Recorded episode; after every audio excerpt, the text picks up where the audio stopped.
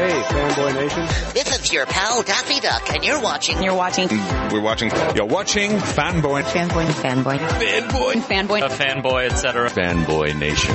God, I assume Tom. At first I was really excited to talk to this lady because she's also an Orange County native. And then I remembered she was one of those dirty, no good Fountain Valley barons. But luckily she's talented and friendly, so she redeems herself for this old Edison Charger high school rivalry that, that our schools have had since 1969. But luckily we're old, we're out of school, it doesn't matter anymore. Dee Pfeiffer, how are you today? Hey, RC, I'm doing great. How are you? I am great. As, as soon as I got the release, I was like, wait a minute. Her sister graduated from Fountain Valley. I remember that. Oh wait, so did she.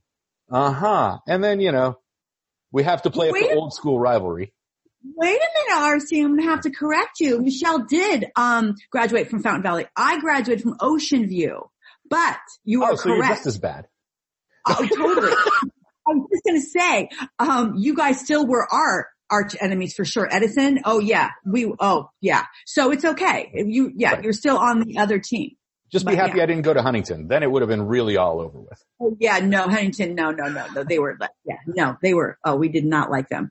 Well, you know, it's funny. You know what I did my senior prom? You're going to love this. Oh, sure. I was so angry at my own school. I don't know why I had chip on my shoulder, but, um, I, uh, probably because nobody, you know, what, nobody invited me to my senior prom. So this other guy who I never met, it was blind date, asked me from Edison to go to their prom okay. in my junior, sorry, my junior year. I went to Edison's junior prom, like out of like, you know, are we allowed to cuss on this?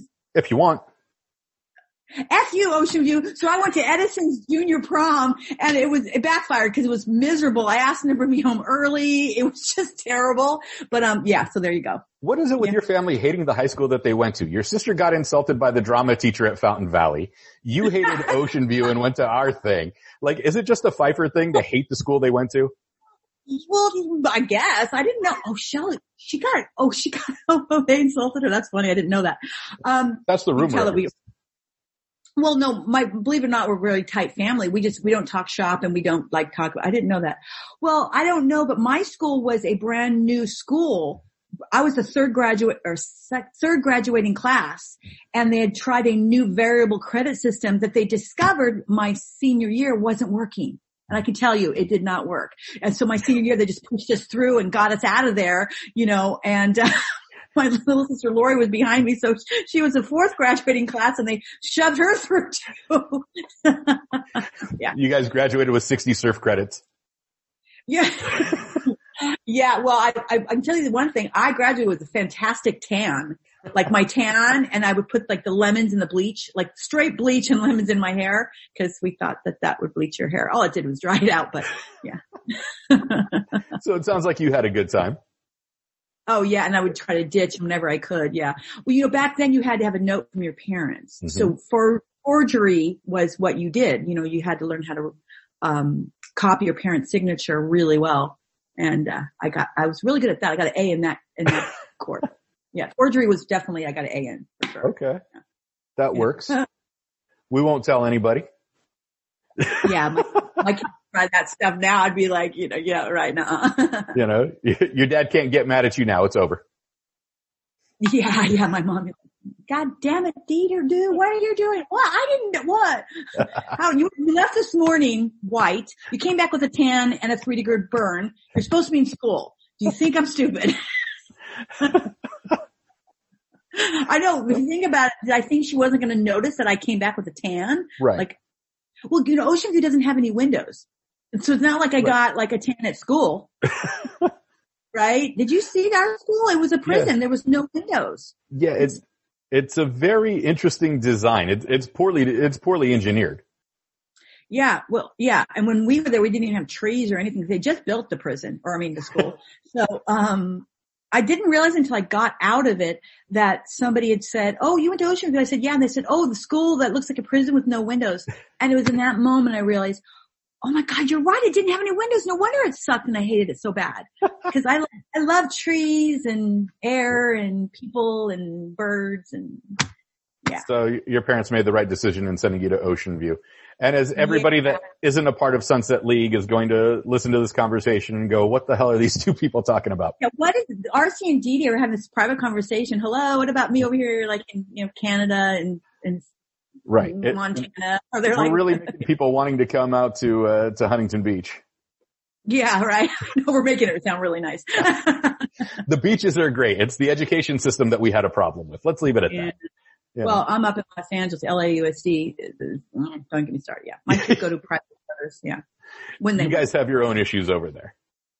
absolutely, yeah, it's tough times for all. Really, if really, yeah. Yeah. Well, on a happier note, you're part of David E. Kelley's Big Sky on ABC, which premieres November 17th. I am, I am. Yeah. So that, And- that's gotta be a good deal. And for everyone that wondered that DG, Dee, who got pushed through school, you know, sounds uneducated. She actually has a master's degree from UCLA. Um, I just graduated, literally during during making the the pilot of this show. See? There, I was, yeah, well, because we were in Zoom, uh, doing Zoom because of COVID. So I was doing both. Yeah. Um, but it took me 10 years. Thank you, Ocean View. It took me 10 years to get, yeah. th- well, I discovered quickly how bad my education was when they tested me. They said, this woman, a fifth grader looks like, yeah, no, I made fifth, go, fifth graders look amazing. Um, I had a lot of prerequisites. I had to really start from like a second grade education and that's okay though. Yeah, it's actually okay. It was part of my journey. Yeah. Well, it's a huge part of your journey, but you have your master's degree. You still look fantastic. You can still pass for 23. So for all of us are really upset at you for that. Oh my God, you're so sweet. Thank you. It's all, it's all that time in the sun. Get it, you know, getting, uh, your hair bleached by, by it. oh, well, and now I'm red. I'm red for the show. I don't know if you can see it. Yeah, I'm red now for the show. So I took one for the team because there were so many blondes on the show. Everybody was pretty much blonde. That, um, um, Jade went brown and I went red. So that's super fun. Right. The only two natural blondes in this. I'm teasing. I'm teasing. I'm not picking. Oh, I don't know much of anything is natural with me anymore at this age. well, at least you're having a good time with it. Oh, I, you know, the whole thing with age is that it's going to happen. So I'm Right. sorry. I don't mean to break the news. So it's not about like growing old because you are, we all, if we're fortunate enough to be able to grow old, right? So it's not about that. It's more about how you, how are you going to grow old? And you can grow old gracefully, um, and with humor, or you can resist it and kick and scream the whole way and, and get, you know, and try to hang on to looking 16 when you're 56, which I'm not interested in doing. I'm more about softening the ages, the age. You know, I joke about getting old, how everything's falling and like this gobble gobble on my neck. Oh, shut up. You look great. Well, I'm kind of making sure my face is at a certain angle so it's not so bad. But like you look in the mirror and you go, what is that? Why is that happening? I don't like that. So you have to embrace it and laugh at it.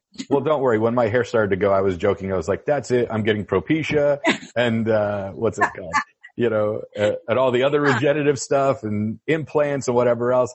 And someone showed me a video of how they do the implant surgery. I was like, nope, I am investing in races. Oh, I'm with you. Yeah, I'm with you. no, yeah, I used to get like Botox Mm-hmm. in my face and needles in the face. I don't like needles anywhere Right. at all. In my face in particular, boy, it does help soften the wrinkles and stuff. So, Yeah. um, yeah, I'm, I'm, I'm willing to do a couple little bit here and there. But you know what's really fun about aging is when your two teenage sons remind you that that's happening. Mhm. like they Braxton, man, I was kickboxing and my hip is now hurting, you know, and I, was, I don't know. And he's like, well, mom, I go, what? He's like, well, I go, no. He's like, yeah. And Maximus walks through. He's right, mom. You're getting a little, no. and they're like, older. so we have a lot of fun with me getting old. Yeah, well, it's all right. never- Just remind them that it's going to happen to them one day. well, I say, yeah, I'm, I'm, yeah, uh, the waters are fine over here. Yeah. That's something else too, really, to be honest. I want to show them that getting old, you know, there's the way, there's ways to do it and you have a choice. So when I turn 50, which I like to call fitty, by the way, don't even call yourself 50. That's way too serious. You gotta be fitty. 51, 52. And I'm fit, fitty sex. Six is sex. So when I'm 60, I'm gonna be sex, sex, 60, 61, 62. Haven't There figured out go. 70 yet. Yeah. So I'm fitty sex. My boys hate it when I say that. And when I turned fitty, I threw a party Mhm. where everybody that I knew had to come with their kids and everyone had to wear pajamas Okay. and everyone had to bring a game and they bring your own food and your own booze, right? And we threw a party and we were dancing to Madonna, Tears for Fears, Prince, all the stuff that I grew up with, you know, in, in um, the, the eighties and stuff. And uh, my kids and their friends looked at us like we were insane. We were like having a blast. Mhm. All of us in our fifties, forties, even sixties. And it was, it was hysterical because I think they said it was one of the funnest parties they'd ever gone to. And it was my 50 party. Wow. So I showed them you can have a 50 series party and be all like, oh, I'm now mature now, which, you know, or you can throw a party and make everyone wear pajamas. And by the way, my birthday's on the new year. So yeah. Well, that's fantastic. You're a New Year's baby. A new year party where you had to wear pajamas. It's like, Even just better. don't take that shit so serious. Come on, man. Right? Come on. And no drinking and driving. Everyone's already ready for bed. There you go. Uber all, yep, exactly. So that's, yeah. Don't worry. I have a couple of friends. I don't remember, I don't know if you remember the gorgeous ladies of wrestling back in the eighties, you know, uh, the, the original Oh. series Glow. Oh, you know, I was, I've been in school for 10 years. I haven't seen anything. Well, no, the Oh. original series in the eighties, you know, all the, all the original wrestlers. I'm friends with a bunch of them and people are like, Oh, have you tried to keep up with them and partying? I was like, they're in their fifties going into their sixties. And there's no way in hell I could keep up with them because they partied in Vegas and the Sunset Strip back then. So I'm not even Oh, yeah. going to remotely try. Well, that's probably why I don't remember them is because I was partying as well, but do in a different group. Cause I, you said remember and I'm looking at you like, no, I don't remember. I don't remember a lot about my history. Either age and way too much partying. yeah. We'll just blame it on age because, you know, we don't want to go into the party details. There's none of that. Yeah, yeah, yeah. Cause my sons are like, really mom? Well, And you'll just sit there and you'll just be like, oh, you guys think you had it bad? Wait till, you know, at least we didn't have cameras back then. Oh God. You know, I don't say that to my boys that you think you have it bad because I really think in a strange way they have it uh, much more difficult for a lot of different reasons, you know? Um, yeah, really, because, uh, we didn't have a lot of the stuff now that like this, you know, the bullying online and the, do, did you like my Instagram or whatever, you know, the liking thing, which I just had to get an Instagram account. I had to step into the millennium. that was painful. I'm actually having to become, a, uh, social media savvy, which resistantly I'm doing it. Yeah. Well, I don't blame you in some instances, but you're right. Back then, you know, when we were kids, if you got bullied, you just went home and then you graduated high school and moved away. You know, Well, yeah. Or you said, mom, I'm sick. I don't want to go to school tomorrow. You know, you know, so you didn't have to deal with a bully. Um, or, or, or you would have, you'd stick your older sister or brother on him after school. I paid John Heinley a quarter one time because a girl was bullying me and I said, John Heinley, he used to call me dorky diaper. Ah, I had such a crush on him. And I called him John Heinhole. John, yes, John Heinley, I'm giving you a, he's Orange County. Um, really cutie. He didn't know I had a crush on him. Um, he'd go, Dorky Diaper, and I go, John Heinhole. And anyways, I would try to, I think I paid him a quarter to go beat up Cindy somebody. I can't remember last name. How she bully, she was threatening to bully me and beat me up and, uh, that's how you did it. You paid John, John Heinley a quarter to go take care of it and he never did. he didn't do anything. You know, I don't know what I was thinking. and she never did anything either. She was just being mouthy. But I was scared. I don't even remember why she, she didn't like me. I have no idea what to this day why she didn't like me. he ran off to play at Excite, Excite Bike at the, uh, at the arcade. Yeah. John is like a stoner. So he- I get into the, he doesn't know I knew that. I would get into the truck every morning because he took me to school. I was like, dude, that air freshener with the pot smell together. It's clashing with my perfume. my Charlie I used to wear. And Dee Dee just killed John's, uh, Senate dreams. So. Yeah. Yeah. He did inhale. Okay. I'm glad you're having a good time with all of this because, you know, the Big Sky seems a little more of a serious show than what we're used to in dealing with you. Yeah. Well, you know, Big Sky is a wild ride. It, it's serious. It's scary. Yeah. It's, uh, it's a lot of things. That's what makes it really exciting. David really did it like a, an, inc- he always does an incredible job. This one's just jam packed with all sorts of, uh, um, um, I love how eclectic the cast is, the Mhm. storylines. It's, it starts off, you know, a story of these two girls missing and it, but it just blends into all these other storylines and characters and dynamics and conversations and uh, I will probably never take a road trip again and at night, uh, no, um, I love the way that, uh, that ABC and the studio and David are all really, um, pushing the envelope on this, making it look a little more cable, the network. Right. That's exciting right there. Cause you know, um, kind of competing with the cable shows, right? Which means it's going to be a little more than what you're probably used to seeing on, on a major network. So that's fun. Um, They do have, they do own FX now, so they can just take the, the talent that Fox had over there with FX and FXX and bring them on over to, uh, to ABC and liven things up a little bit. Yeah, I'm excited to, honestly, I'm really proud and excited and so, uh, grateful to be working in a, in a really complicated time, Mhm. um, where most are unemployed, include, not only in this industry, but in our country right now. Absolutely. And, it's a, it's hard. Yeah, and at 56, I was given this like amazing opportunity. Um, that's, uh, I don't take that lightly. You know, um, mother, mother earth really threw me a lifeline in a big way. Cause I, I had literally, like I said, was graduating with my master's and I gotta tell you, I didn't realize on my journey that social workers don't make any money. Certainly not with two, two boys on, in tow. Right. I wasn't sure what I was going to do. David didn't even know that when he offered me this role. He had no idea that I was spent 10 years to get a degree that was not going to be able to financially support me. This was before the pandemic, by the way. So, right? He didn't even know that. So he had no idea he threw me a lifeline. So it's so weird how like the way the world works and you just never know it's around the corner. I think the same thing happened to Chrissy Metz with This Is Us. I think she had like 85 bucks in the bank account and it was the last 85 bucks to get out to LA and she got the show. Yeah, yeah, yeah. I was right there with her, man. I was, I was like, okay, wow. Um, it was not cheap to go through 10 years of, of not working and, um, no, but like life throws you shitballs, right? And it's not about whether or not that's going to happen or not. That is going to happen. Like I tell my boys, it's a matter of how you're going to deal with those shitballs. Really, that's the question, right? And there's your work. So I well, you were ready to move back in with your parents over here in Huntington Beach. Well, here's the problem. They're no longer with us. They both Oh, went I'm to sorry. the light. So that would have been, a, well, unless I want to go to the light with them, which I'm not really ready yet because I have some more living to do. Actually, I have a lot to do in this world. We're not ready to lose you yet. Oh, please, no, thank you. Yeah, I love to hear that. Um, because I have big plans for myself. I want to take my beautiful, amazing, loyal fan base, which God bless them still hang on even 10 years when I disappeared, um, who are now coming back because I'm back. I want to blend that with my degree, um, and find a way to, uh, help people on a, on a larger scale, looking through the lens of a social worker. And when I say social worker, um, my degree is not just only about children. Actually, my area of concentration is not children. It's uh, substance use, mental illness, those experiencing homelessness, right? Social welfare issues, Right. and on a policy macro level, meso community, and micro, which is individual, like in treatment plans. And and I'm interested in all three of those levels, on, in those areas of concentration.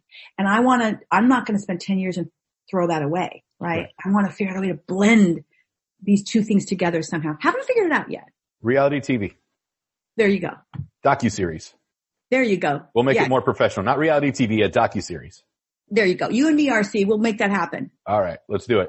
Yeah, but I'm excited and Big Sky's gonna, you know, um, I think hopefully entertain a lot of people in a, in a, in a really difficult time. Right. And also give me an opportunity to help people in some way. with with everything that's going on in this world and you're filming the series uh, which again debuts november 17th uh, now you have to have a skeleton crew essentially you know it's not 80 people behind the camera anymore it's not the union guy will yell at you if you move the chair because you know you did something that that Yeah. a union guy was supposed to do um, how does that differ than say going back and working with chuck lorre on Cybill where it was a comedy, but there was a million people behind the camera with a live audience to now a drama series with 20 people behind the camera running everything and almost feeling like an indie scene film. You know, it's, RC, yeah, you hit it on the head. It is uh, polar opposite. Um, it's, it's very shocking to have worked 10 years ago. It was a very intimate setting, whether it was a half an hour comedy or an hour drama.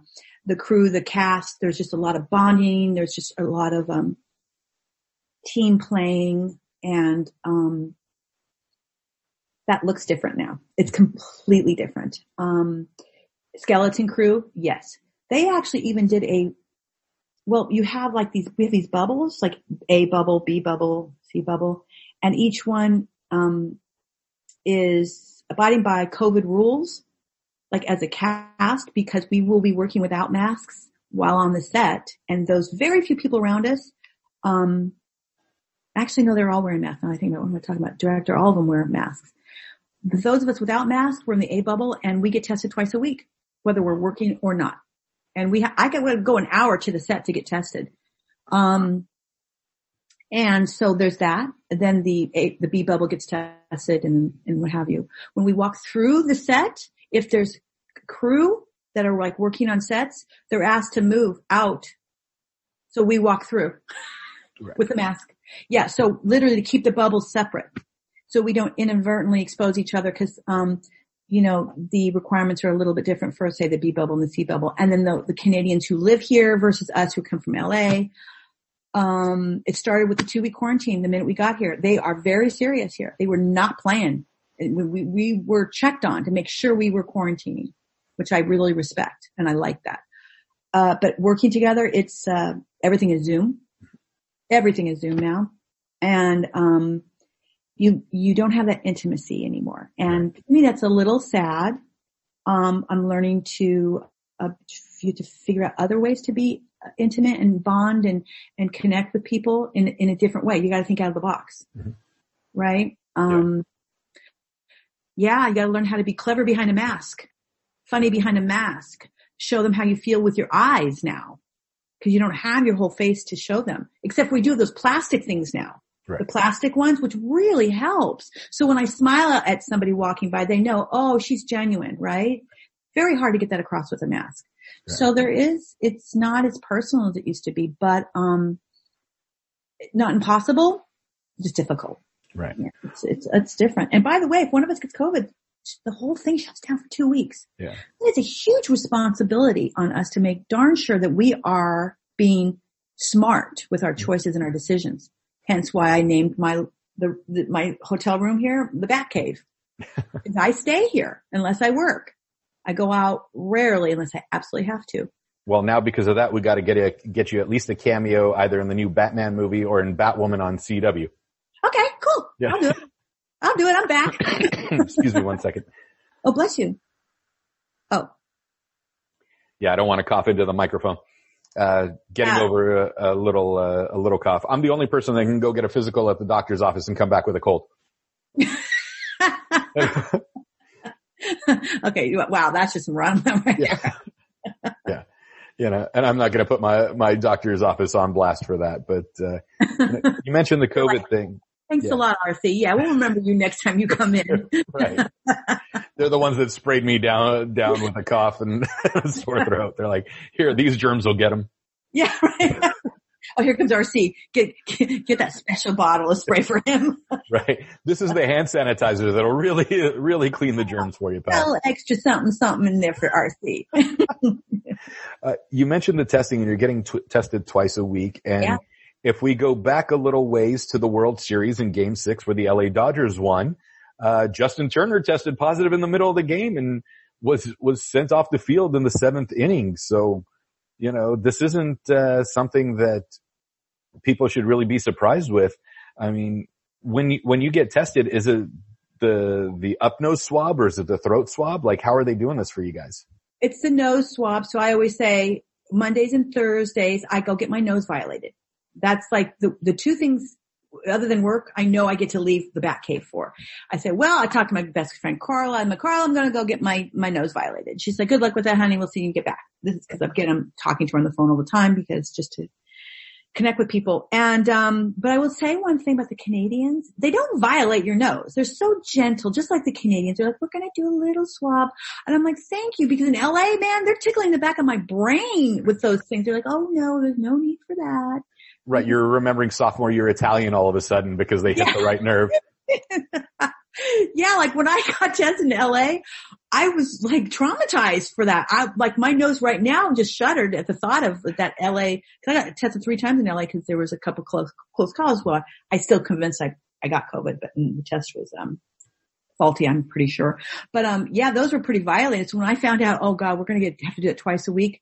And then I got here and they were so gentle. I was like, oh, thank you, thank you, thank you. Um, I love the Canadians. They're very sweet here. Now, now are your sons out there with you or are they in LA and they're doing online studies? Yeah, my 18 year old is actually um, not no longer in school, and he is working. He teaches taekwondo, and he's working on his. Um, well, he has a second degree black belt. Put a pause on his third degree. Teaches taekwondo and is training for MMA. Let's not go there. Yeah, Mama is supporting him begrudgingly, but mm, mm, mm. Well, you know, Uh, I also cover MMA, so let me know about his debut and I'll talk to your son as well. oh, joy. Yeah, let's not encourage it. RC, I did nine months to make sure the boy had a good, full, solid brain, 10 fingers, 10 toes, good looking. He's a classic pianist. Lot, lots going on for him. He's going to go have some bash his head in. okay. His mom, the point is not to get my head bashed in. Okay. So, so that's what Braxton is doing. And, um, so he's all 18 and has all the answers in the world. And then Maximus just turned 15 two days ago. So, um, and he's my, um, he's forges, he makes knives and he's like a, a chef and he's in, what is he, in his sophomore year, online school. And both boys are home, uh, holding down the fort, taking care of the rescued Rottweiler, rescued cat from a kill shelter and the rescued, uh, cockatoo. Wow. They're busy boys. They're over there holding it down without mama. Well, they got to take care of the petting zoo somehow. That's right. We, yeah, we, we it, well, my email has, you know, I live on a mountain, I live in a zoo. It's, yeah. you know, What's it like? I mean, being so far away from your kids at this point, because you did take 10 years off, you know, you raised your kids, you went to school, you did all that stuff. Uh, one is an adult, the other one is almost there, but it's kind of an empty nest in reverse now that you're filming out in, uh, you know, on the borders of Canada and Montana. You know, RC, it's funny you bring that up. Um, it, I'm not gonna lie, it's really hard being from my boys. You know, uh, the, we're like the three musketeers with a lot of rescue animals around us, um, as our, in our peanut gallery. Um, we're really tight. We've gone through a lot together and the three of us, we've gone through a lot. And so we're tight and, um, uh, I don't think that they realized how much they were going to miss me. So part of me is kind of like, aha, you do miss me. And then the other part of me is like, oh no, I don't want you to, you know, I don't want you to feel that pain. Um, I miss them with every bone in my body and it's difficult. So my challenge is, is I have to somehow make sense of this because it's not easy being away from them. I'm very attached to my boys. My whole life has been trying to be the best mother I can. And as you know, anyone who knows as a parent and especially a single parent, that's, it's not always so easy, right? Um, somehow the only way to make sense of it is, is to lean into it. It's like, um, I, I can't resist the fact I have to leave uh, room for being so grateful to be employed and be able to put food on their table when other people in the country are in food lines. I do not take that lightly. I, it goes right to my heart. And at the same time, I'm also sad and I miss my boys. I leave room for both to exist in the universe. Um, um, and then there's this third level where I have to say, well, there's, this has to make sense. There's a reason why this is happening, right? And I don't know the answers other than to say, I think maybe this is like a rites of passage for them where they have to learn how to boil water and make some pasta for themselves if they really want pasta or, um, wow, your clothes are stinky. I guess you may have to do laundry, huh? Or, you know, get along and figure out what that looks like to have a, conversation with, you, with each other. If you just clean the kitchen and the other one comes in and leaves ice cream all over the, the, um, thing, you know, and Maximus is not picking up the bird shit, you know, and Braxton's not picking up the dog shit. And no one's cleaning the litter box and the how the house stinks, right? So like they get an opportunity to, I guess, do adult responsibilities, right? And they're going to learn some lessons and grow up, let's just say. And I guess for me, it's letting the, um, stretching the umbilical cord even, um, so, even more so, especially with Brax, I had to snip it off. He's 18 now. Like I said, he has all the answers. Um, and, and, um, God, I remember being 18 having all the answers. I, I totally remember that age. And I say to him, I know, I know, listen, I get it. I know. I'm just, I, I said it's shocking. I became 50, I got to 56 knowing nothing. It's just shocking, right? Um, so this is a, a big learning curve for all of us. Me learning how to continue to stay in my lane. Let them grow. Let them make their mistakes. Let them fall and figure out how to get back up again without mama bear. Right? And then I guess maybe one day if I dated again or something, that would take up some of my time too. You could do that. And then on top of this, you can take the pain and channel it into your dramatic roles. Well, you know, it's great because I don't know too much about Denise. And so it gives me a lot of room to, to, to pull from my personal experiences. That's what's going on with, with me, Dee Dee, and pull that in with, to Denise. Cause this is, yeah, this is like, um, these two girls that are in the detective office, I've kind of adopted as my own, um, uh, crazy girls, you know, that are out and doing stuff that I can't control. Um, and then there's these two other girls that are missing. So the mama bear and Denise comes out. So I am absolutely able to pull from um, the levels of feeling as a mother Dedee, I get to pull into Denise and, and yeah. And this is a big ensemble cast as well. I mean, you got John Carroll Lynch in there. You have Ryan Phillippe, Brooke Smith, you know, Gabriel Jacob Cross and so on and so forth. You know, when you have an ensemble like this, um, it could have like one of those SVU running series, you know, like NCIS is, I think, 17 seasons. Mm-hmm. Uh, you know, again, SVU, I think went into like 20 seasons at some point and so on and so forth. So this could have the longevity of one of those, those shows. Hey, listen, RC, from your mouth to the network's ears, okay? that would be beautiful if we could have a long run on this. I, I think, I see the opportunities are really endless because it is a ginormous cast and the, and the main storyline, you know, branches out to so many other colorful storylines. Um, that it's interesting on so many levels. Um, it's a matter which direction they want to take it in every week. That's what's so fun. Cause every time I read a script, it's the first time I discover something about another character. I go, oh, whoa, okay, cool. Yeah. yeah. And there has to be a character that you already don't like from reading the scripts beyond just your lines. Uh, oh, a character that I don't like, uh, as a like, character or personally? Both. Like, you, you know, when you watch a show and you're like, I don't like that character specifically. So, oh, know. because they're like a jack, uh, right. donkey's butt, right? Um, you can't tell us which character it is, but there has to be one already. Well, Denise, at this point, in, we're only at script five, and I haven't read anything else after that. Um, Denise, uh, just loves everybody. She stays in her lane at this point, right? Um, I'm sure she's not very fond of whoever it is that's creating trouble for, I can't, how do I say that? Who's creating turmoil, right? Um, but I think even Denise could probably find a way to look at that as I'm sure they probably had a messed up childhood and there's probably a reason why, for their bad behavior, right? Having said that, there is a character that Dedee Pfeiffer. When I read it, I was like, mm-hmm. I was like, hmm. Oh, yeah. And I love the way David and the writers were not afraid to, I'm not going to say anything other than I'll let everybody else decide right. for themselves, but I know exactly the character that I look at with my eyes raised going, oh yeah, I know those people. Right.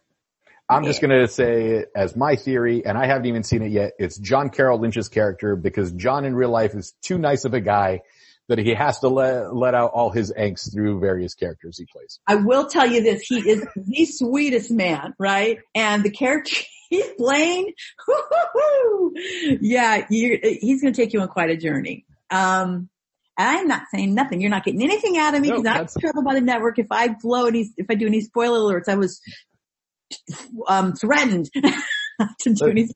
Listen, I'm not going to get Mickey Mouse mad at me in any regard. I'm not going to get him mad at you either. Yeah. Yeah, you'll find Denise like dead in episode three in the gutter and they'll be like, oh well, she's spoiler alert. we rewrote those last six episodes thanks to her. Yeah. no, I'm just I, am just throwing John's name out there because John is such a nice guy that really I that I could pick him out being the instigator in this because he's just that talented. Well, I don't know if he is or not, um, but he's I put it this way: he's so talented, right? Um, this is a crazy script because just when you think you know somebody, you don't, and this, and when you don't know them, you do. It's it's it's. I put it this way: you're mm, you're not going to see a lot of things coming. How about that? Buckle up. That's good. That's Buckle good. Up. Yeah. You know, now, now we're in suspense. Yes. That's how every episode's going to leave you too, which is really cool. Oh, I have to ask, when you took the time off to go finish your education, and a master's degree is a, is a huge get, especially from UCLA, um, and then you come back, obviously with the world situation now, things have changed, but was there something that was gnawing at you to make you want to come back? Or was it also something of like when you came back, it felt different in a sense because your whole family is talented. You, Lori, Michelle, you've all been actors. You've all, all been working for so long that now after a hiatus to return to the industry, it's got to feel comfortable, but it's also got to feel a little unnerving because it's not what you left behind. Like how they say you can never go home again type deal.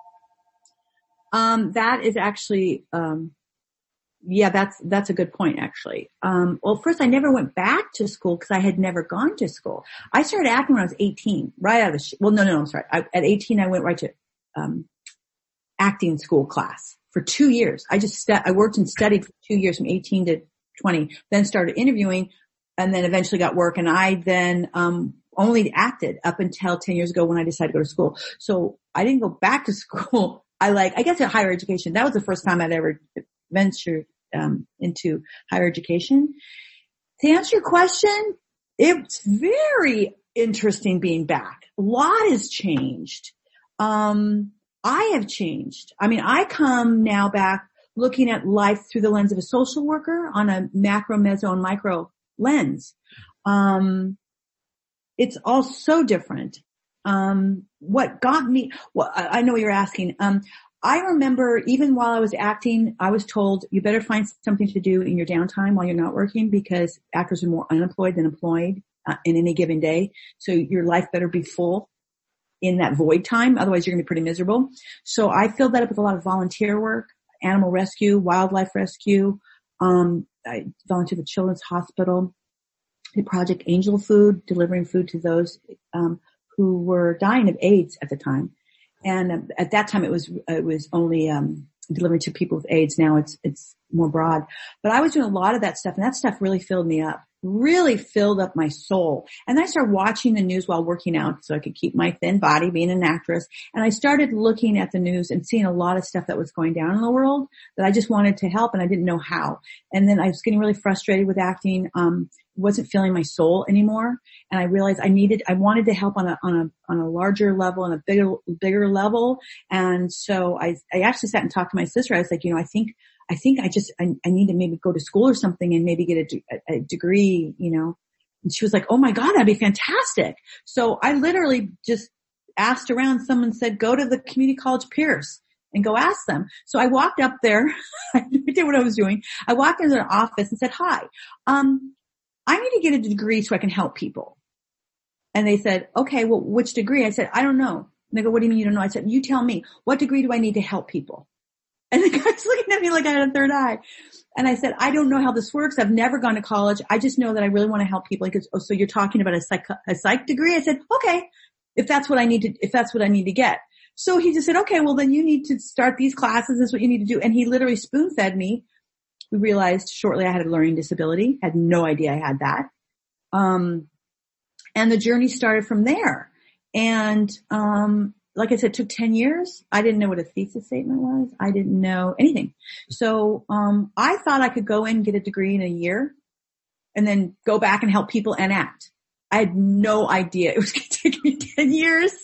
That was totally like, I didn't know because I had no idea what I was doing. And I didn't know that I had a, a lot of stuff going on in there. So the world has changed. Acting has changed. Um, I'm just really grateful that my degree is actually helping me get through it you know? Well, that's fantastic. I mean, with everything going on and your worldview had to have changed at some point, especially in the process of getting a social work degree.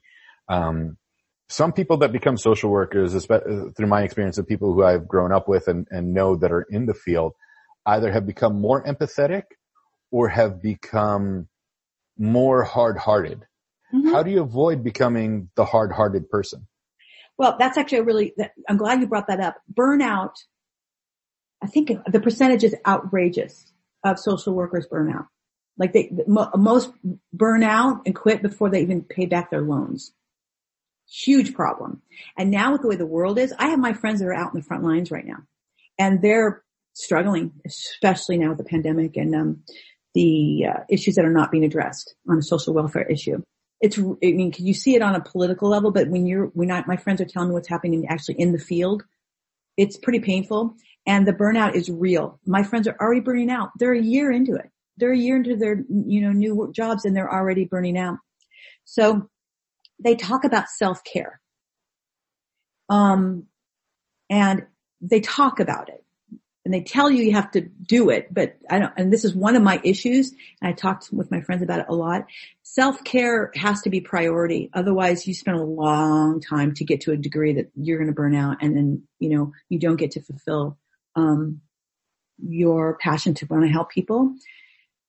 So it revolves around self-care. It's difficult when, um, especially when the workload is impossible to get to. So you, it's very difficult.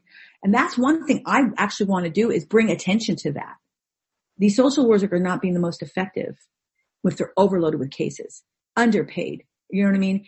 And, and no room for self-care. And I'm not talking self-care to go to Palm Springs for a week and, you know, I'm talking self-care where like that needs to be embedded in there. Cause if the, if the people that are trying to help other people in crises are not being taken care of and they're burning out left and right, then we have a huge problem here, right?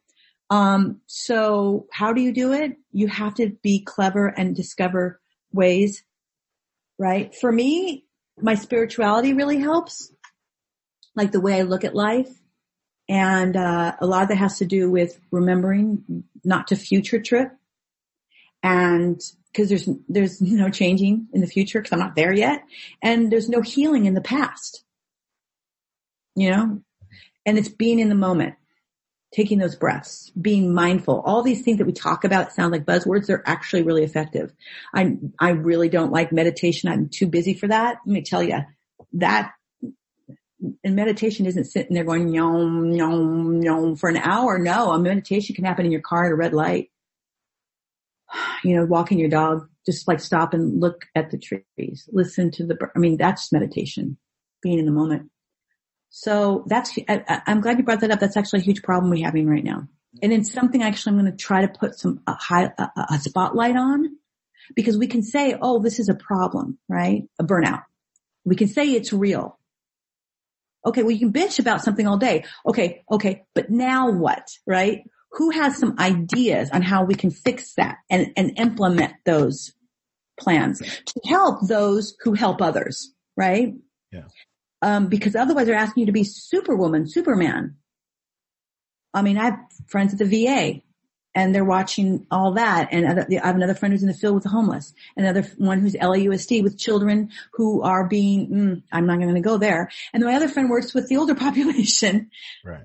So I have friends all over in every nook of, of levels and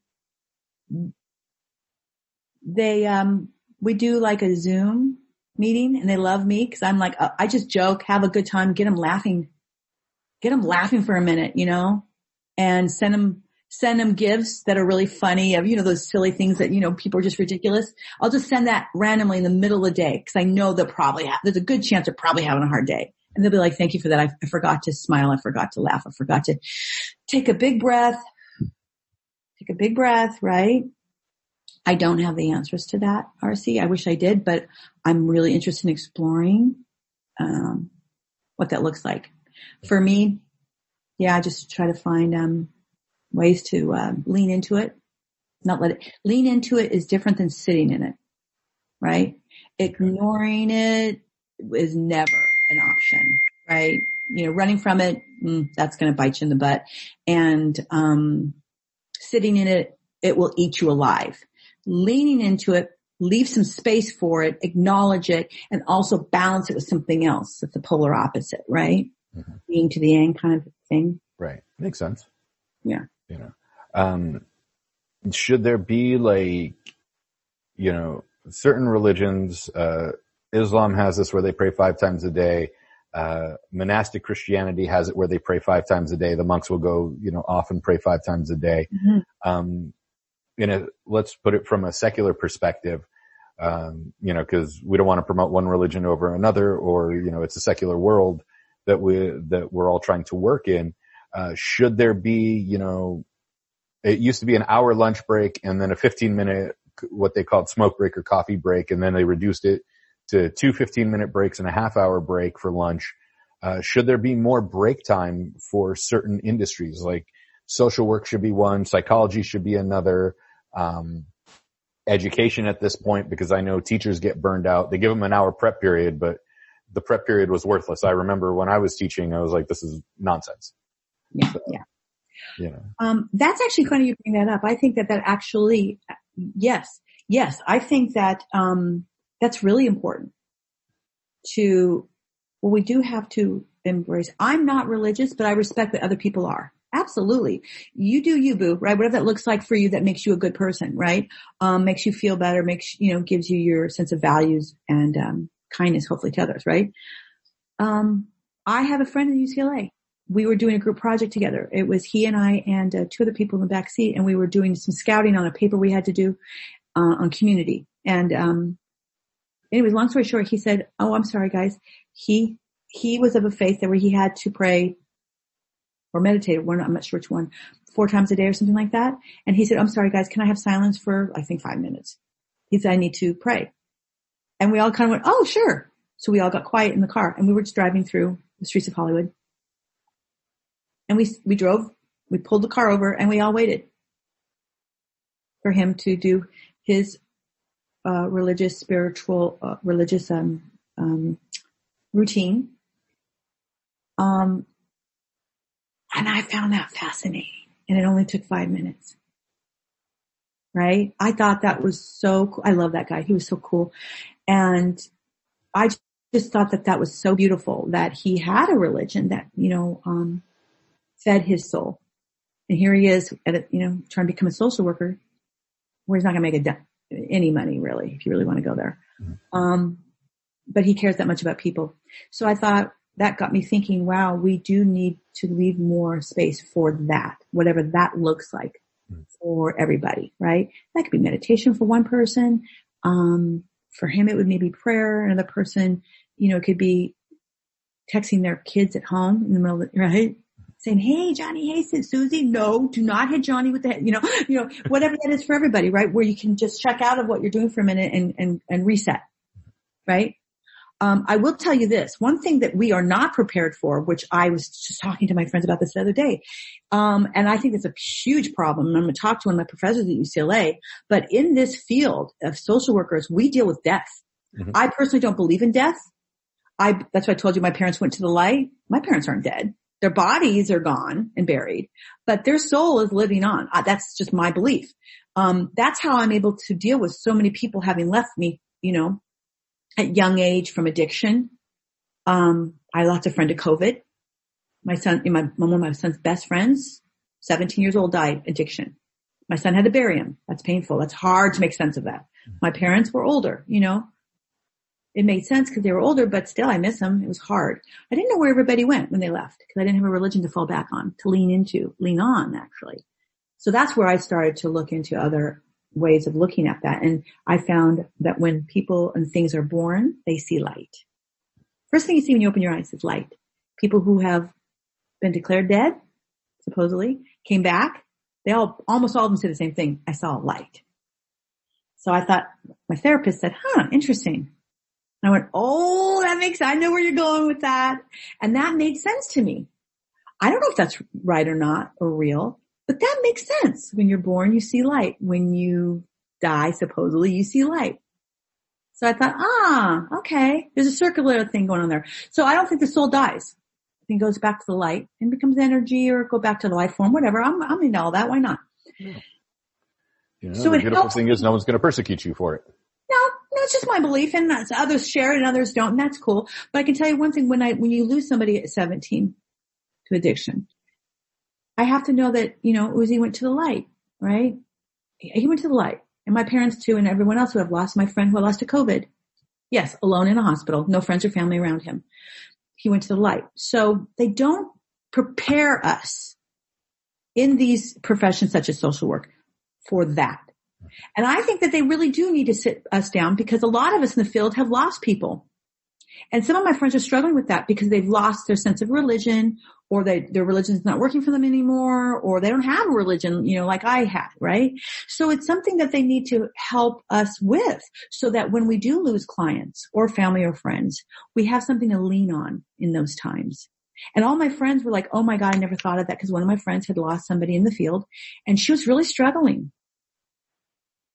And I asked her, I said, well, what do you think about, where do you think he went? And she goes, you know, I, I, I, I just can't make sense. It's not fair. Right. Right. So we had a great conversation. She and I, we were on a Zoom call and we all were talking about that. I said, everybody, you guys, you all, all need to sit down when we get off the Zoom call and, and ask yourselves, you know, what does that look like for you personally? Right? And everybody's religion or spirituality has a different philosophy on, on what death looks like, you know, um, and if that even is real. But we need to like, uh, like rediscover that so that you're armed. It's something you have in your toolbox when you go out there. Because otherwise you get, you get, you know, that's, that'll take, that'll take you out when, when clients are dying left and right and you don't have something strong to lean on. That'll burn you out real fast because all of a sudden life now is really unfair and it doesn't make sense, you know, um, but at least if it's unfair, but it makes sense. It's like Uzi's soul, you know, his leaving early now has meaning for hopefully my son and their friends, right? Hopefully that will help the trajectory of their lives, making better choices. Not, not that he made a bad choice because he, you know, had an addiction and that's a disease. That's something we can't play with, right? You know? So yeah. How does your studies and the cases that you've worked on and the case reviews that you had to go over in order to get your degree affected you as an actor and influence your performances now? Well, this is my first gig out of the shoot. Like I said, uh, with my new degree, it's completely different. It's actually funny because, um, what when I was when I was acting before my degree, what what um, things I thought were so problematic and real issues and, and problems. I now look and go, no, they weren't. Not to say they weren't at all. It's just to what degree, Right. right? Um, I can tell you one thing that's nice about getting older is that, um, especially with all the growth that I've had in the last 10 years is, um, a, a sense of appreciation and that word grateful. I never really understood, I don't think really the meaning of being truly grateful, like truly grateful really makes you stop to think about the things you bitch about. You know, I, I can imagine some people find it to be a real bitch to go get COVID tested twice a week. And, but you know something? When you lose a friend to COVID, you know it was really a pain in the ass? Him dying alone in a hospital.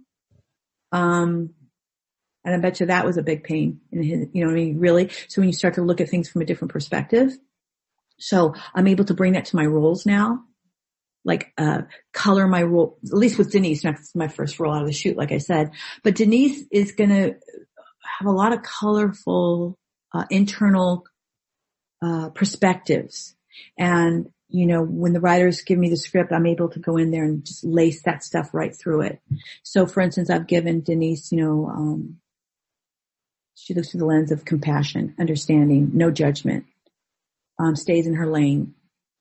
Yes, gossip is her currency, but she doesn't use gossip in a mean way. She uses it a way to bond with people and that might get her in trouble sometimes, but it's never coming from a place of wanting you know, to get all up into everybody's grill, but it's a small town. That's what they all do, right?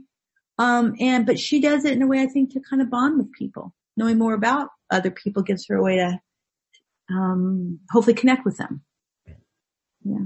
Yeah, it makes for interesting times. I think one thing that uh, people are forgetting, especially now, and you as a social worker would understand this, is that addiction rates have also gone up, and that's something they don't really talk about. Alcoholism, uh, recreational drugs, which I hate that phrase because it's drug abuse. Um, you know, which leads to child abuse and all sorts of other tragic things. I mean, it just creates this domino effect. And I think those also need to be more talked about in the situations that, that your colleagues are working in. Um, with art imitating life or life imitating art in these instances, uh, how much of a relief has art been not only being the artist, but sharing your art with people? Um, oh, uh, how much of a relief, like? Yeah, for you, and then for the people that will, you know, be able to watch the watch the series. Well, I think everybody across the board is exhausted in the United States. They're ti- they're they're they, they're tired of COVID, but they're done with COVID, but COVID's not done with us. That's just our truth. Um, and it's a very politically charged environment. People are dying. I mean, there's confusion. There's a, the, the gap has never been greater. There's a lot going on that's extremely noisy. There's been a lot of noise, right? On a lot of levels. So I'm hoping this show gives everybody at least one hour of relief to check out for a minute so they can set that reset button, right? Um, and for me, being studying my butt off for 10 years, you know, um, this has been, other than missing my boys and my, and my fur babies, it's been, um, um, how do I say it? I'm not going to say fun, but it's been, uh, kind of nice to go back.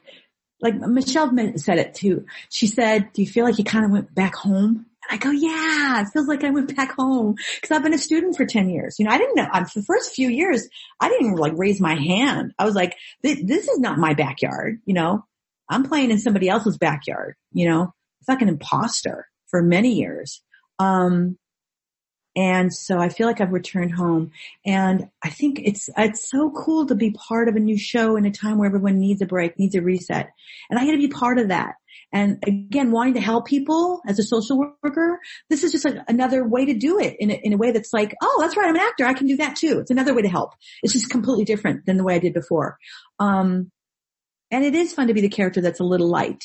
Denise does come in pops a joke when everyone's like really serious and really serious and then she says something like, oh really? And they go, you know what I mean? She gets to, she gets to lighten it a little bit and that's really fun for me to be able to do that. Cause as a therapist when I was in the field, I would do that. I tell my, my, my clients, look, I, I, you tell me about you. I don't know you. I'm not going to sit here and diagnose you. you know, you know you better than me. And, you know, people were very refreshed by that because I'm not going to go and be like, I'm the therapist and I'm going to diagnose you. And then, you know, here, I'm like, you're going to be part of your treatment plan. You know you better than me. So we have to work together. I'm here to help you figure you out. You know, and, uh, that's how Denise is. You know, so a lot of you goes into Denise essentially. Oh yeah, David said to me, he said, listen, I have this role for you. I think it's perfect for you. So I was like, oh, so she's fitty sex, finishing her degree. She's on the right side of the fitty bubble. she's got two kids in tow, um, single, crazy as a loon. And she's like, you know, like, no, she's from Montana. But anyways, um, so yeah, I get to, I, I get a lot of uh, room to put some Dee in it. So that's fun. That's fun for me. But she's still Denise. I don't even know, I don't know if Denise is married. I don't know if she's divorced. I don't know. I know she's 50. She's younger than me. That's cool. we'll cool. find out in episode seven and eight, Dedee's backstory. Yeah, I'll probably find out when you guys find out. you know, the running joke with me and my family is that I'm always the last to know. Like I'm literally always the last to know about everything. So that's like a running joke. So guess what? Uh, in this film, they think, oh, Dedee must know everything before everybody else because she's David's sister-in-law. No, no, and no. I, I'm still the last to know. I don't even have an agent, dude. I mean, I have a manager who, God bless him, stuck with me this whole 10 years, you know, not being able to really book me ever, but still hung on because he still believed in me and then believed in my education and believed in my passion to want to help people. So when I got this gig, I still don't have an agent.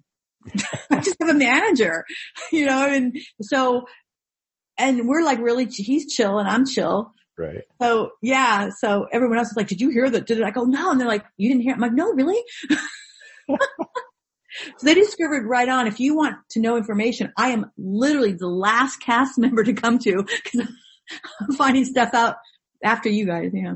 Right. That, that's great that, that your brother-in-law is making sure it's not full nepotism and that you know nothing about the series. Well, we don't, well, yeah, yeah, we, we don't talk shop. We never did in real life before this and we certainly aren't, aren't doing that now. If anything, it's, when I see him on the Zoom calls when we do the roundtables, it's very weird for me because I don't know like how to act or how to be because I know in real life at, at, Thanksgiving he gives me shit and you know and I'm oh, you know I give it back to him and so in the Zoom meetings I kind of just sit there and try to be like you know, oh, ha ha, you know, I'm just another cast member and I'm just a picture. It's just weird for me because it's, uh, he's all professional and I'm all like, okay, I'm an employee now. Was that always a family rule in that you guys just didn't talk shop because you and your sisters are actors, you know, you come from an artistic family that you're just like, nope, you know, that no, work is work and we're not dealing with it. It was never a written rule ever. It was never discussed it just um, organically uh, happened. Um, Sean and I and Lori, we don't really, we've never talked shop even before Dan, uh, uh, before David, I'm like, Danny, who's Danny? Um, before, um, before David, uh, even met Michelle, because we are, a, we're, you know, we're an Orange County family from Midway City, not Orange County, the rich part. No, no, no, no, no. We're Midway City, Midway City, under the 405 and Beach Boulevard. Let's get it straight.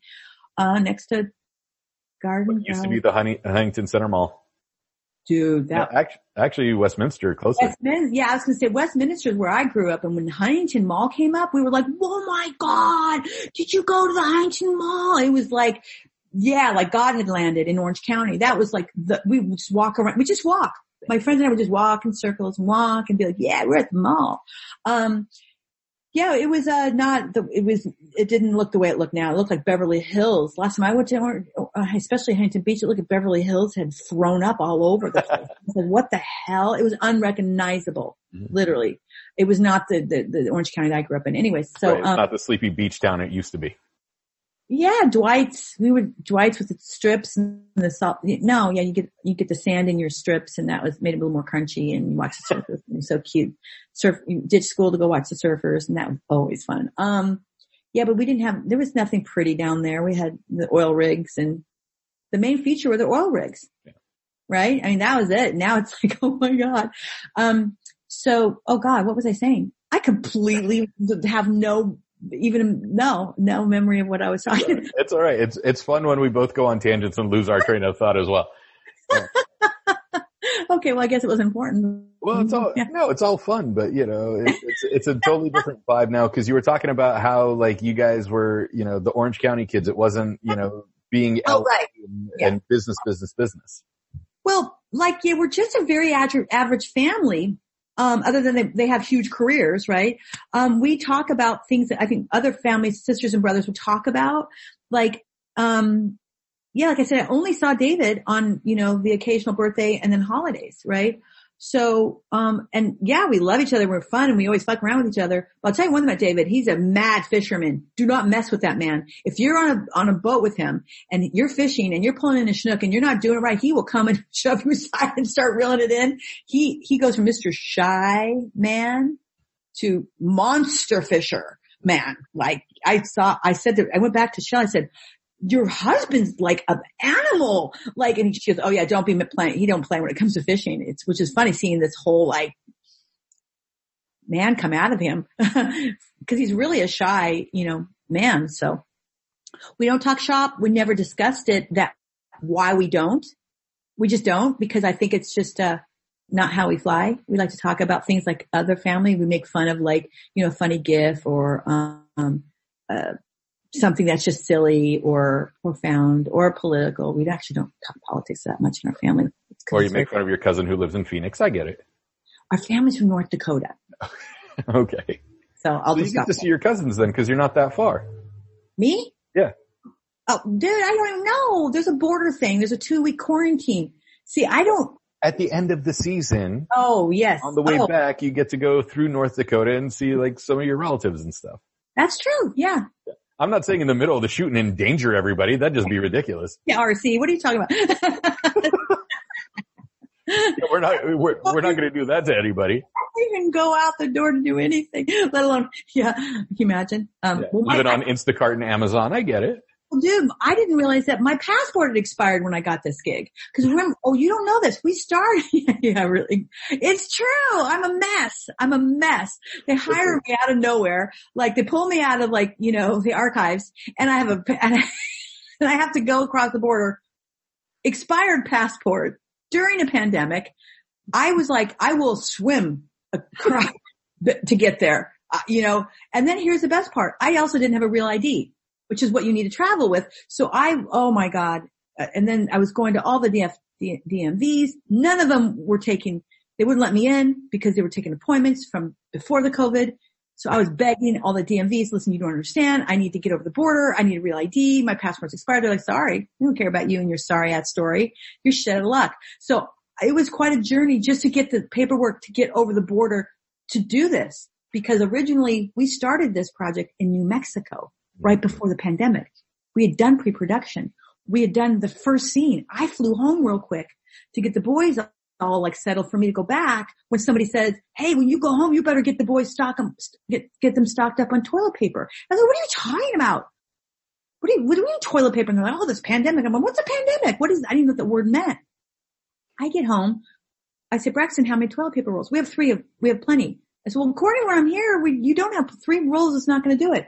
I went to Costco and I've been traumatized ever since. I've never seen anything like it.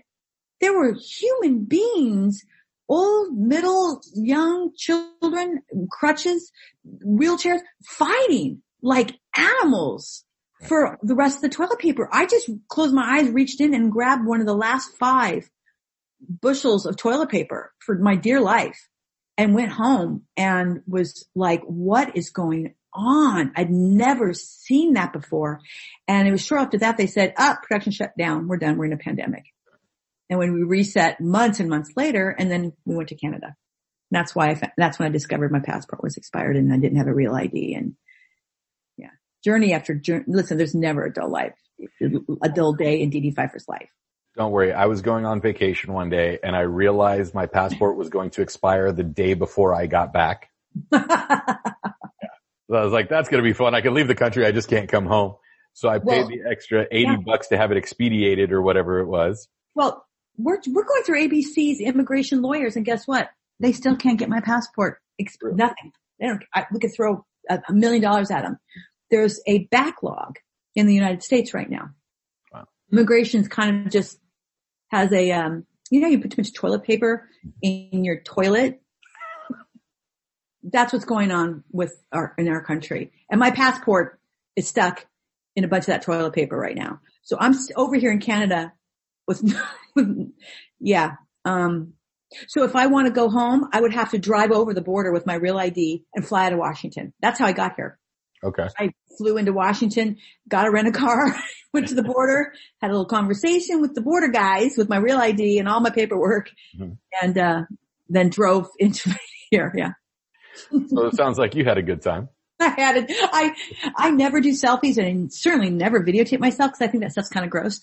But I know it's a sign of the times, and I'm learning and I'm doing selfies now. I'm doing, yeah, I'm I'm, I'm getting. I'm RCM mama's stepping up and I'm learning. And by I, the time you catch up, the next wave of technology has come out. And, yeah. like I said, last one to know in the room, right? so I literally started doing doing a the uh, selfie journey. Like, okay, I'm now in the airport. I have six masks. I had a 30 minute, you know, a, a protocol on how to fly COVID, you know, COVID safe, and um, I was just doing the whole videotaping myself, my journey, only because it was just so ridiculous and funny. I was laughing, like, like, of course, my journey to get. to get there is like has all these obstacles. So my family and friends were like, of course, you couldn't just fly in like the rest of the cast people, like normal people. My journey had to be bumpy and left and right and hills and valleys and yeah. Okay, so here's the big question for you then. Once we can finally gather again. Yeah. You know, oh God. What's the first thing that Dedee Pfeiffer wants to do after her passport gets in? Oh, when I get my passport and go home, you mean? What's the first gathering thing you you want to go to a concert? You want to go to no, no, a Lakers no. game? You want to go? Um, what's like? I, what's the first thing you want to do? I want to see my my entire family, and that includes David's family as well. Once a year, David's family, entire family, and my entire family got together for Thanksgiving.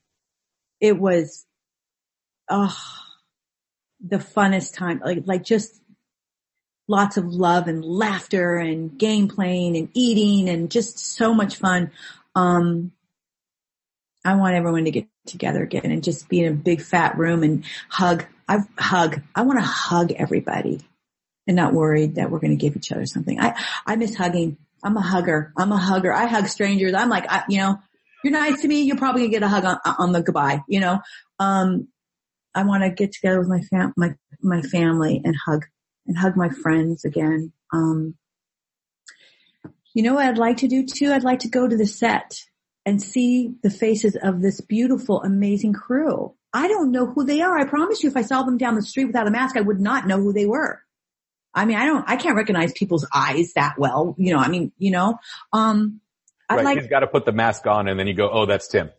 Yeah, no, yeah. And even then it's still kind of like, well, yeah, right? Like, um, if you don't have like distinguished features, and I'm terrible with names anyways, so that's already I'm like two negatives.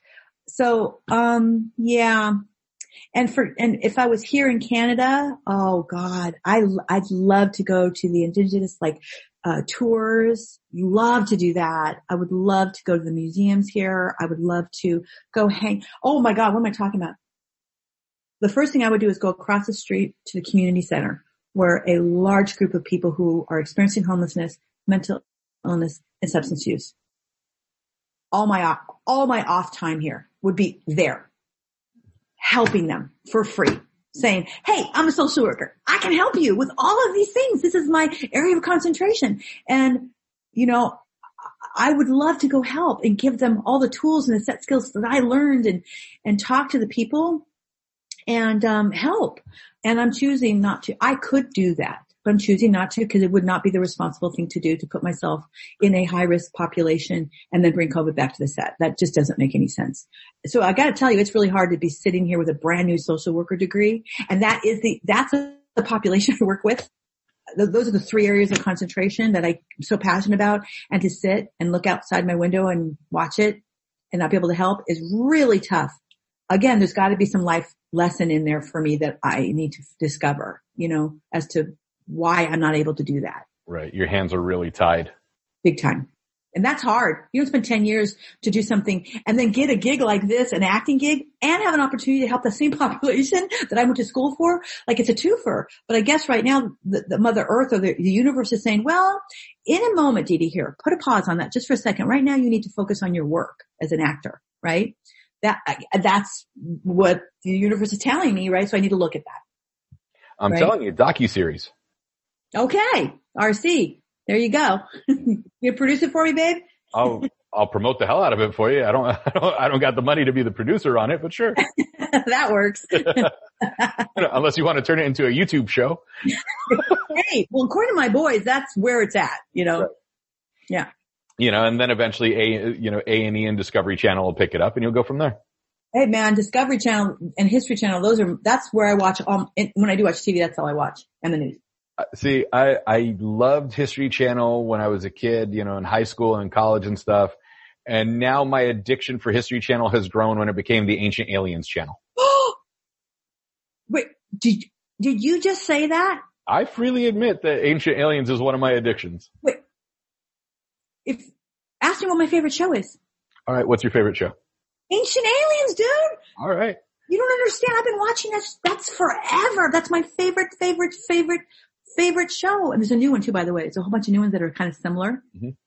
Yeah. The guy Yeah, with the like William hair. Shatner's one and everything. Yeah. Giorgio I love Tsoukalos. William Shatner. The unexplained. I love him. He's so, I, he's so cheeky. I love him. No, but the crazy, the guy with the crazy hair, Yeah, Giorgio Te- uh, love that guy. Like, like, like all my friends were like, we just think, we always call him the guy with the crazy hair. You know, he speaks seven languages. Oh yeah, no, he's phenomenal. I think he's so smart. Mm-hmm. But you know, it's funny because I've always talked about this stuff and my family thought I was crazy. Well, hold on, I am crazy, but that's a whole separate conversation. But now I'm like, oh really? Who's crazy now? Did you see the, uh, unidentified files of the FBI and the pilots and the whole alien thing? Oh really? Did you see the secrets of Skinwalker Ranch? Oh really? You know what I mean? Like there's some Right. stuff that's right? Mhm. And they're like, well, Dedee. And I'm like, no, you know, and they just thought all of us who believed in that were crazy. And there might be an element of the truth to that, but I'm telling you, man, they're now joining our party. Cause we, right, you and me, we know that stuff is real. well, when Alien Con comes back and we can actually gather, I will take you with me to the Alien oh my God, yeah. Well, I'm single. It's not like I have a date or a husband who's going to get all jealous. Let's do it. What's he gonna get jealous boys- of? You know? Yeah. He's gonna get jealous of some six foot three fat guy with two bad knees from combat sports. that should be your warning to your son, because I have two blown knees and two blown ankles from all the years of wrestling and judo. So I'm sexy and I know it. No, listen, I got a messed up hip, so we're all good. Um, go through the handicap line with your hip and my knees. freaking frack. Let it through, you old whippersnapper. There you go. Your son's like, "Oh, I'm 18. I'll be fine." No, I got uh, you know years of wrestling and judo will prove to you that, that it's not Oh. going to be good forever. Yeah, Braxton, when he was little, I did say to him after I divorced their dad, well, actually my third divorce anyway. Yeah, I know how to marry and divorce. So you, you might want to keep away from me. Um, so I said, um, I said to him, I said this a while ago when my son was younger. I said, you know, one day your mother actually might date. So you need to get prepared for that. You know, that actually might happen. First they laughed. I, I raised two smart asses. I love it. And then Braxton said, fine, but whoever you date's going to have to meet me first in my blackie. This is after he earned his, um, his, uh, um, first degree black belt. And I thought that that was the cutest thing I'd ever heard. Well, now he's 18 and that's long gone. Now it's like, whatever, mom, do whatever you want. that was actually when they were young and they cared, right? They still care. oh, I know. Of course they do. Uh, don't pretend like they don't care. Don't don't do that guilt thing that moms do. It's like if they only cared, they would have. No, no, no. Don't play that game like Well, that. I know my boys care and I also know that they don't like to show it. You know what I mean? Like I will say, hey, Maximus, do, do- does this look okay? I mean, do I look fat in these jeans? He goes, mom, that's gross. Actually, Braxton, you know, they're like, mom, that's gross. I'm not going to tell, I'm not, I'm not asking, I'm not asking if I look sexy for fuck's sake. I'm asking you if I, if I look fat in these jeans, you know, it's like yes or no, you know, and they're like, I'm not answering that question. That's just gross. they're dudes. I raised dudes. well, I, I came to figure out how to never get asked that question ever again. Yeah, uh, yeah. I have to say, actually, don't answer it because, yeah, don't answer it. No, you just just the answer is yes, and then they leave you alone and never ask you again. I said to them, "Here, I'm going to teach you right now. This is what the answer is."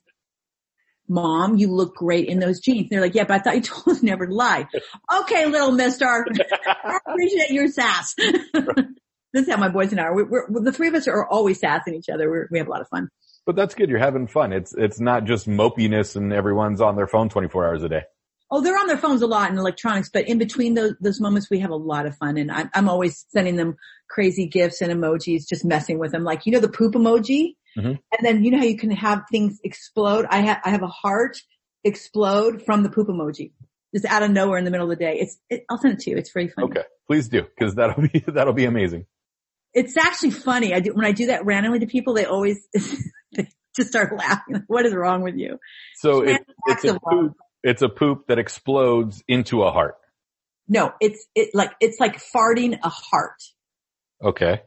the, the poop emoji is farting, but it's farting a heart. Okay. And for those people listening and they know that little thing you can do on your iPhone where the heart comes out of whatever it is that you're sending. You know how mm-hmm. like you can do the explosion or the graffiti or the balloons, right? Okay. One of those choices is a heart kind of growing out of the picture. So I discovered one day it was funny to do the poop emoji and have the heart grow out of it so it looks like a poop that's farting a heart. And I think that's funny and my boys think I'm crazy and No, that's funny. yeah, I'll, I taught that to all my friends. They love it. They just send that randomly to people. People go, what is wrong with you? And they go, Dedee, Dee Dee taught it to me. They're like, oh, of course she did. See, I, I had a voice acting audition the other day and they're like, send us the, you know, send it to us as an iPhone file. And I had to reply. I was like, I don't know what that is because I'm an Android user. oh yeah, yeah. they're And my like, best friend has Android, so I can't do any of these fun things with her. yeah, they're, they're just like, you know, you have to send it to us. So it just plays on an iPhone only. And I'm just like, I, I don't know how to do that. Yeah, my boys made me get an iPhone. I, I'd still have my Black- BlackBerry if I could. At I least tried. I had a functional keyboard. Yeah, thank you. I cried when my BlackBerry broke, and then I realized I couldn't get a new one. I actually my sisters did too. We all loved our Blackberries. It was a painful day when we all had to. uh, you know, with, with all of you being actors, that has to be interesting. Um, you know, when roles come about or playing off each other, when you were younger and your parents were still around, um, were you guys like overly dramatic with each other in some instances while practicing for school plays? Or was it just, no, you know, that's school, that's school and the unwritten rule was written then? Um,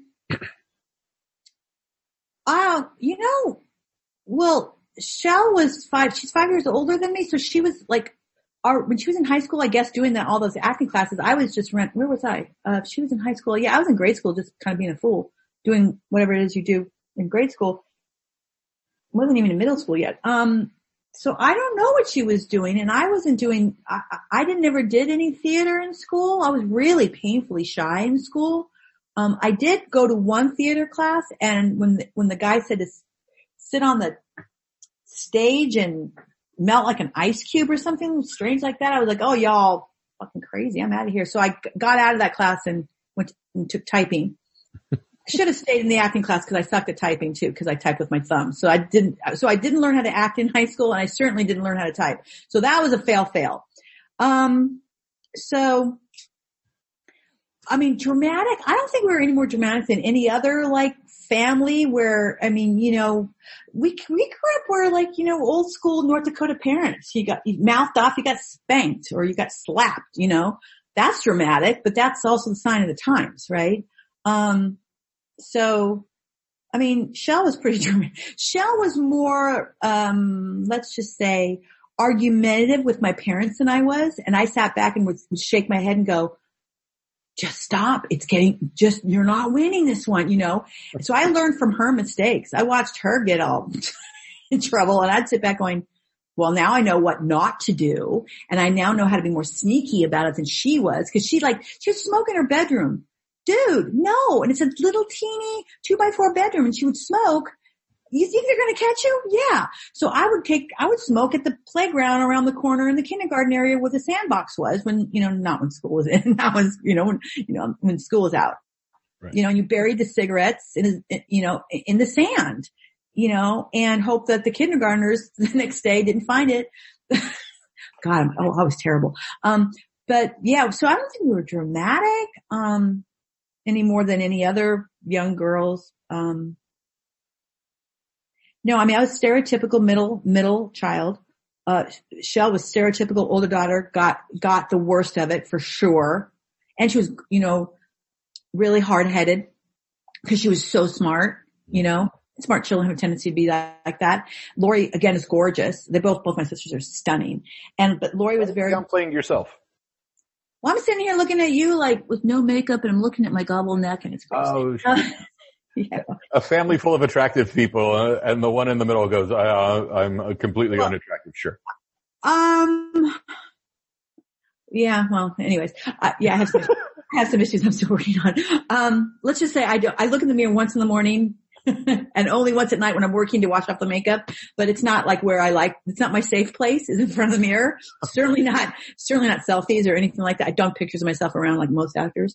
And I certainly don't look at my work afterwards. I, don't- I don't like to do that. Um, I trust other people, you know, are going to guide me in the right direction. Um, and I just do the best that I can because it's all I can do. Mhm. Um, but so And by the time Lori came around, they just gave up, even though you guys are a year apart. Like the baby is the one that they usually give up with. she was spoiled. We always, were- you know, Lori got spoiled, although she got smacked around too, don't get me wrong. Um, but she was off skating all the time. All I remember Lori skating up and down with Cindy. Her and Cinder skating up and down and Shell getting in trouble. My brother was just like gone. He was just like, F this, I'm out of here. And me sitting there in the house feeling the pain of the fights and wanting, and it would clean everything to try to make peace. I was a peacemaker, hundred percent. You know, and to this day, I'm still like, I don't like fights or drama or stuff.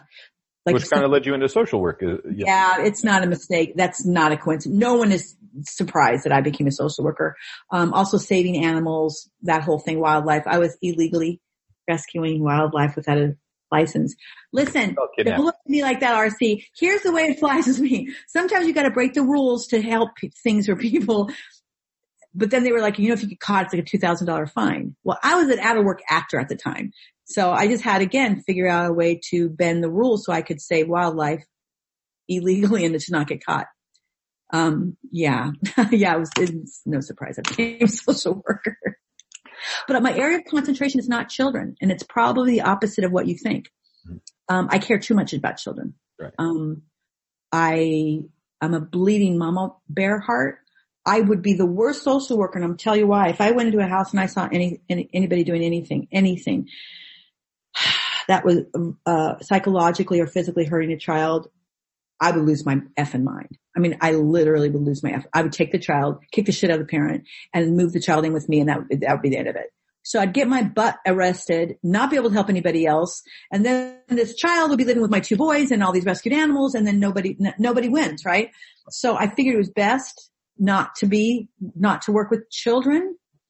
And trust me, there's a lot of other people who need help. Like I said, you know, those experiencing homelessness, those with mental illness, substance use is a big one for me. Very personal issue for me. And, um, uh, the older population. Actually, I took a lot of gerontology classes versus the child development classes because that's another population that I um very care very much about. Um, yeah, so there's lots of areas as a social worker. People all, almost, you know they said to me when I wanted to become a social worker? Why do you want to become one of those people who take kids out of people's homes?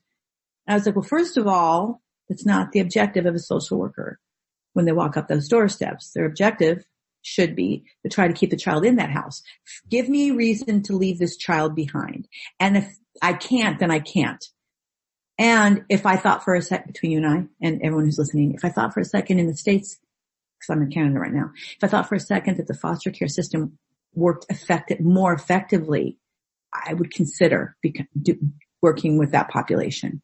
Right. But I don't trust, I don't trust the foster care system at this point until it's revamped and fixed. I would not ever put a child in a situation that I wasn't 95, if not 100% guaranteed that um, you're, you're taking them away from a bad situation and putting them in a better situation. Right. You know what I mean? So that right there is something I can't support, but it's certainly something I'd like to, again, put a spotlight on Right. as another system that needs a major facelift. Speaking of plastic surgery, you know, needs a, a, a revamping. We have an old system that needs to come, it's not working. Right. I mean, look at all the kids that are, you know, in foster care, right? If it's working, then the numbers would look different. To, um, those, yeah, yeah, yeah. Well, it's an unfortunate situation. Yeah. Um, some people would, would say that they, the orphanage was probably the better, uh, uh, no, you know, way to do it, but you never know. It's hindsight. It's rose colored glasses. It's all that stuff. So just have to figure out how to move forward with it, unfortunately. Yeah. Yes. Um, since you brought up your sister Michelle a couple of times, just a couple, uh, she's gotten to play a superheroine in the Ant-Man franchise. If you got a chance to play a superheroine, who would it be? Oh, I never thought about that. Uh, well, certainly somebody who gets to kick butt for sure. Um, you know who I'd like to play? Does does it have to be somebody who hasn't been played already, or like? Oh, okay. Um, Without you stealing their role, you know, this is a fantasy booking. This isn't a, uh, you know, Well, honestly, you know what my who my favorite character out of all the superheroes is, and it's because the actor who played it is just so fabulous. Um, Thor. okay. I love Thor because the actor, I'm not sure his name, but anyways, Chris Hemsworth. ah, gorgeous. Anyways, um, You know, he's really, not my type. nice. Huh? He's not my type. Oh, well, yeah. If, if, I if I was a guy, I'd probably turn for that guy. But he, he, um, he, I love the way he played that character, especially with, um, this, the Incredible Hulk, like the, the childlike, you know, he's like this, he was just like this child, like the way they would fight was like two brothers. I love that aspect. He's just like this superhero, but he's also like a little, a boy, you know, when the ball hit him in the head and they're like, uh-uh, you, you, you know, I love the childlike aspect of Thor. So for that very reason, I'd totally want to play Thor for sure. Like, I guess the girl version of Thor. Right. Um, because, Well, Lady Thor exists, so yeah, that's the superhero I want to play. nice. Yeah. It seems like you've done a good job with your boys, you know, except for the one that makes knives, which kind of scares me. But No, they're beautiful, actually. Just Damascus knives are very expensive, yeah. okay. The Forged in Fire, that's what got him going on it, yeah. Oh, okay.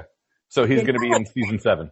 Not shanks. Although the first knife he made did look a lot like a shank. So I said, honey, you'll, you'll do really well in prison. So he'll be a cast member on season seven. I got it. Mm-hmm. You know, or create his own, uh, create his own gallery and then sell them at the Ren Fair. Yeah, he's really shy. I told him, let's get you on Forged in Fire. He's like, no, no, no, no, won't be doing that, mom. Yeah. So does he just doesn't want to, or he doesn't want to be on TV, but he wants to make weaponry? Just He, he doesn't even like to be in a forge. Uh, I got him into a forging um, class and uh, or blacksmithing class, and he doesn't. He didn't really like being in a class. He'd rather do one on one. He's really shy. He's a lot like I was when I was young. I was. I had. I grew into. I was extroverted at home, like he is. He's actually not even really extrovert. He's yeah, but he, but and, and in public, I I still don't like talking in front of more than like five people in a room because then it feels like a crowd and then I get shy. okay. So how did you come out of your shell to act then? Was that part of the the reason why you went into acting was to be able to come out of your shell, or was that just I went in.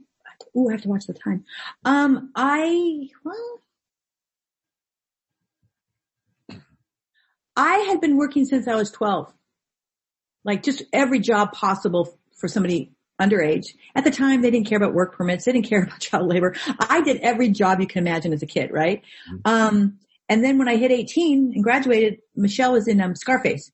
And I said, you know, hey, I don't, I'm, you know, I'm not sure what I want to do because I've worked all these jobs and I got bored with them, quite frankly. And long story short, I said, hey, I, I want to try this thing called acting. And she said, okay, stop right there.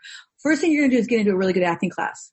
Don't even think about headshots. Don't think about an agent. Get into acting class and see if this is something you really want to do. I was like, oh, okay. So she sent me to a Bill Peggy Feury, who was huge at the time, number one acting coach, and her in conjunction with her husband, uh, Bill Traylor. And I moved to LA and um, got a job to support the very expensive acting classes. And I discovered quickly I sucked. I was bad.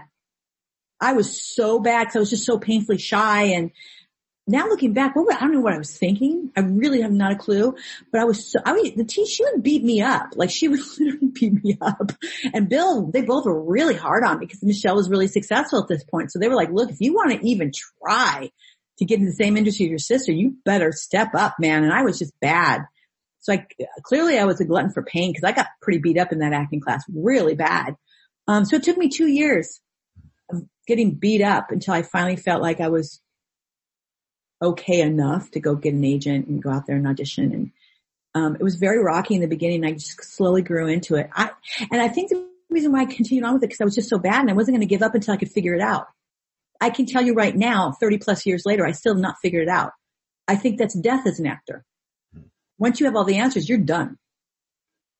You, you, this is not something you can, can, cannot not continue to learn because life is ever so changing on a daily basis. So one's art must also continue to change, right? Cause then you, if you're, if you know all the answers, you're stuck and life's going to move on and it's going to move on without you. Right. I dig that. Yeah, yeah, right. So I'm still trying. And I just finished a scene the other day, and I left going, "Oh my god, you just suck, you Titi, you are not funny." What? They made a major mistake. Did they know that they hired me? Did, did, did- are they sure they didn't mean to, to get the girl behind me? You know, I literally still go, "Whoa, whoa, Dedee." You know, I'm still fa- beat myself up thinking I didn't do this, I didn't do that right. Um, uh, still trying to figure it out. RC, still trying to figure it out. Well, I'm glad you got your education. I'm glad that, or at least higher education. I'm glad that you want to help people and that you are helping people. And I'm glad that you're in front of the camera again because it's been a while. Thank you. You know, uh, before I let you go, where can we find you on social media if we want to connect? Because you've become such a big advocate for all those social, social media platforms in your daily life at this point. Well, I have never done social media until I got the show. They asked us to start promoting the promos. So, so Dedee over here, Miss Thing had to get Instagram. I don't, I don't have Twitter or the other one. Um, but somebody told me that you do have Twitter. I said, no, actually I don't. And they said, well, you're tweeting. and I said, no, I'm telling you, I don't even, wouldn't even know how to do that. And they said, well, somebody's tweeting out there as Dee Pfeiffer. Can I just say, I'm, I don't have a Twitter account. Okay. Okay. So if you see me tweeting, it's not me. And at least I hope that they're representing at least my, if they're representing my values, I don't care tweet, tweet all day long. But if they're out there saying like, mm, things that I don't believe in, then I got a problem with that. Um, yeah. So Dedee Pfeiffer does not have a Twitter account or a Facebook account. I do have an Instagram account. All right. Dedee, uh, Dedee Pfeiffer official. All right. And it's D-E-D-E-E for Dedee. Love ya. One E and two E's. Yeah. D-E, D-E-E, Pfeiffer. Good luck on that one. P-F-E-I-F-F-E-R, official. And because when I went to go get an Instagram account, someone had stole my name. So then now there's somebody out there pretending to be me. I'm like flattered that people want to be me. I think that's awesome. Can they also pay my rent? Right. That would, they're going to be me, they got to pull their weight, right? Forget the rent. Let them pay the taxes first. I'm, oh dude, I'm paying Canadian tax and California tax. See? So you, all you out there being imposters, maybe you can help me out with these, these, these taxes that are gouging me. So Dedee Pfeiffer official. You'll notice that I don't post a lot. It's basically only about the show. And I did post some pictures of my animals because my boys won't let me post pictures of them. So I am forced to only post pictures of our animals, which is perfectly fine. I don't have anything um, out there political um, at this point or no, no, at all because Maximus made me promise that I would not become one of those actors who gets socially all uh, opinionated. He made me promise. So I'm going to honor that because he said I would embarrass his friends, him in front of his friends. Now that doesn't mean though I'm not doing it in a really clever way. So if you look at my pictures, if you look really close, yeah, I, yeah. Just do it. I do it subtle so he doesn't notice. Well, Dedee Pfeiffer, we kind of became fast friends with our Huntington Beach connection. yeah, even though you're Edison, you're I- okay. Well, Yeah. it could be worse. You know, I could be talking to your sister right now who went to Fountain Valley, which I live around the corner from, but no, I'm teasing. Oh yeah, yeah, we don't. Yeah, no, no. or Huntington Beach. Yeah, no, no. Right. Either or Marina and yeah, you know, we got to mention everybody in Sunset League at this point, so nobody feels left out. exactly, exactly. But Dee Pfeiffer, it's been a pleasure. Uh, you're playing Denise on Big Sky on ABC, premiering uh, November 17th. I'm excited for you. It's a fantastic ensemble cast. Uh, just by reading the names on there, you're going to have to send me that emoji that you were talking about with with the heart with the uh, poop uh, farting out hearts. Whatever else is going on, and when we can finally gather and you're back in LA, we're going to at least go get a coffee. Oh yeah, coffee sounds great. Let's do it, RC. We can go do it around where the prison is. I mean, um, Ocean View. Yeah.